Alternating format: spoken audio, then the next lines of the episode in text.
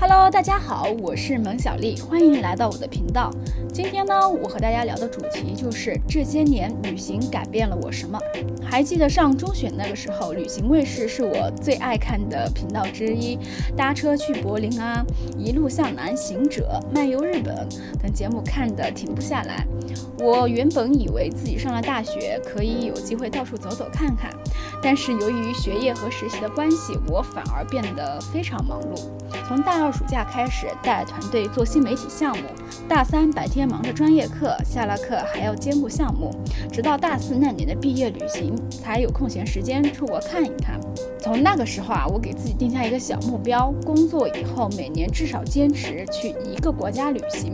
毕业以后，我去过日本、韩国、新加坡、泰国等不同的国家和地区旅行。在旅行中，我听到不同人的各种声音，比如说啊，你看起来好小哦，你竟然是一个人来旅行的吗？你在这里是有认识的朋友吗？你独自旅行不害怕吗？其实听到这样的声音还蛮多的，但在我看来啊，就是在旅行中抽离惯性的日常生活，人的头脑和感官会变得更加的开放和敏锐。更能够体验这其中的无常。在旅途中，我也会遇到各种出其不意的事情，这往往会放大人们的 ego，会让人不得去面对和解决突发的问题。当你来到一个陌生的环境，需要你对环境有较快的适应能力。此外，执行力、反应力、沟通力等也是旅行中我认为啊必备的核心素质。我喜欢的博主近似于透明的深蓝，在文章中写过这样一句话：在他看来，旅行是一个人去经历的自我修行、构建世界观的过程；在我看来，旅行是让人们在这个过程中去战胜自己的恐惧和发现无处不在的爱。我想分享在不同的旅途中遇到的人和事，即使过了四五年之后，现在回想起来，我的内心依然会觉得很触动。二零一六年八月底，我飞往韩国，开启我第一次独自自由行的旅程。当时到达首尔第二天，我准备去梨花女子大学逛一逛，感受当地的校园生活氛围。当时我突然忘记前一天所走的地铁口，于是我出了民宿就跟上上班的白领，想他们应该会去地铁站乘车。由于我一直嗯沉迷于路边的风景，一不留神走着便迷路了。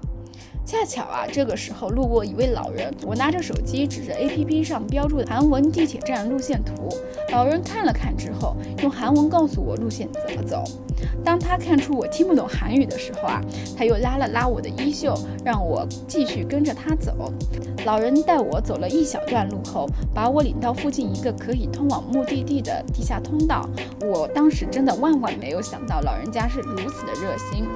当时啊，真的是一股暖流淌进了我的内心。接着，我又在地下通道向路人询问。终于啊，我碰到一个背着黑色双肩包、会讲英文的韩国小哥哥。他担心我没有理解，甚至还说了两遍。我还记得小哥哥说：“你往前走，在那左手边有一个地铁口。”他还提醒我啊，要坐绿色的地铁线，不要坐错了。一大早啊，就遇到这些暖心的人们。所有的乌云都散去了，心情格外轻松愉悦。到达首尔的第三天，我去到距离民宿比较远的地方看展。看完展啊，已经是下午四点。当时的自己饥肠辘辘，又有些许疲惫，而我有点不太确定自己到达的目的地所需要换乘的车列。这个时候啊，正好身边有一个乘坐地铁的老奶奶，她带我走过一个长廊，将我领到对面的站台。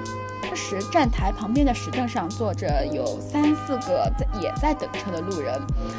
老奶奶与他们彼此交流了一下，然后转身告诉我：“她说你跟着这位老奶奶，不用担心，你可以跟着她走。”我心想：好神奇！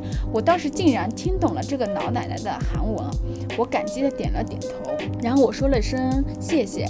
说完呢，我转身抬头，注意到接下来给我领路的老奶奶，她看起来六七十岁，头发花白，穿着一身连衣裙，非常的优雅。她慈祥的微笑的看着我，她一开口就说起了流利的英文，我一下子震惊了。她说她住在这附近两站，自己经常坐这个地铁，有的时候自己也会坐错站。后来啊，不一会儿地铁来了，我跟她一起上了地铁。没过多久，这位气质优雅的老奶奶对我说：“你要去的站应该是再下一站。”我等会儿就要下车了，他还指了指车厢角落的学生和我说：“如果有什么问题，让我可以问这些学生。”说自己的英文可能不是很好。听完之后，我觉得他简直是宇宙派来的天使吧，真的太温柔了。在他下车前，我跟老奶奶说我已经知道怎么走了，很感谢他。很遗憾，当时我啊没有能和他拍照啊合个影。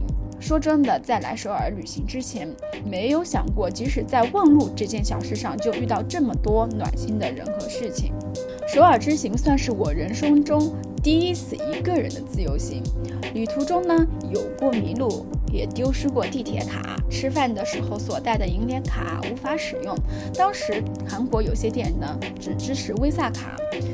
以前的我遇到这些情况呢，往往会表现得很无措。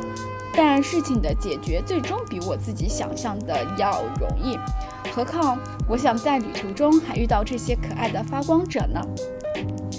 如果你也喜欢我的频道，欢迎关注我哟。我们下期节目再见，拜拜。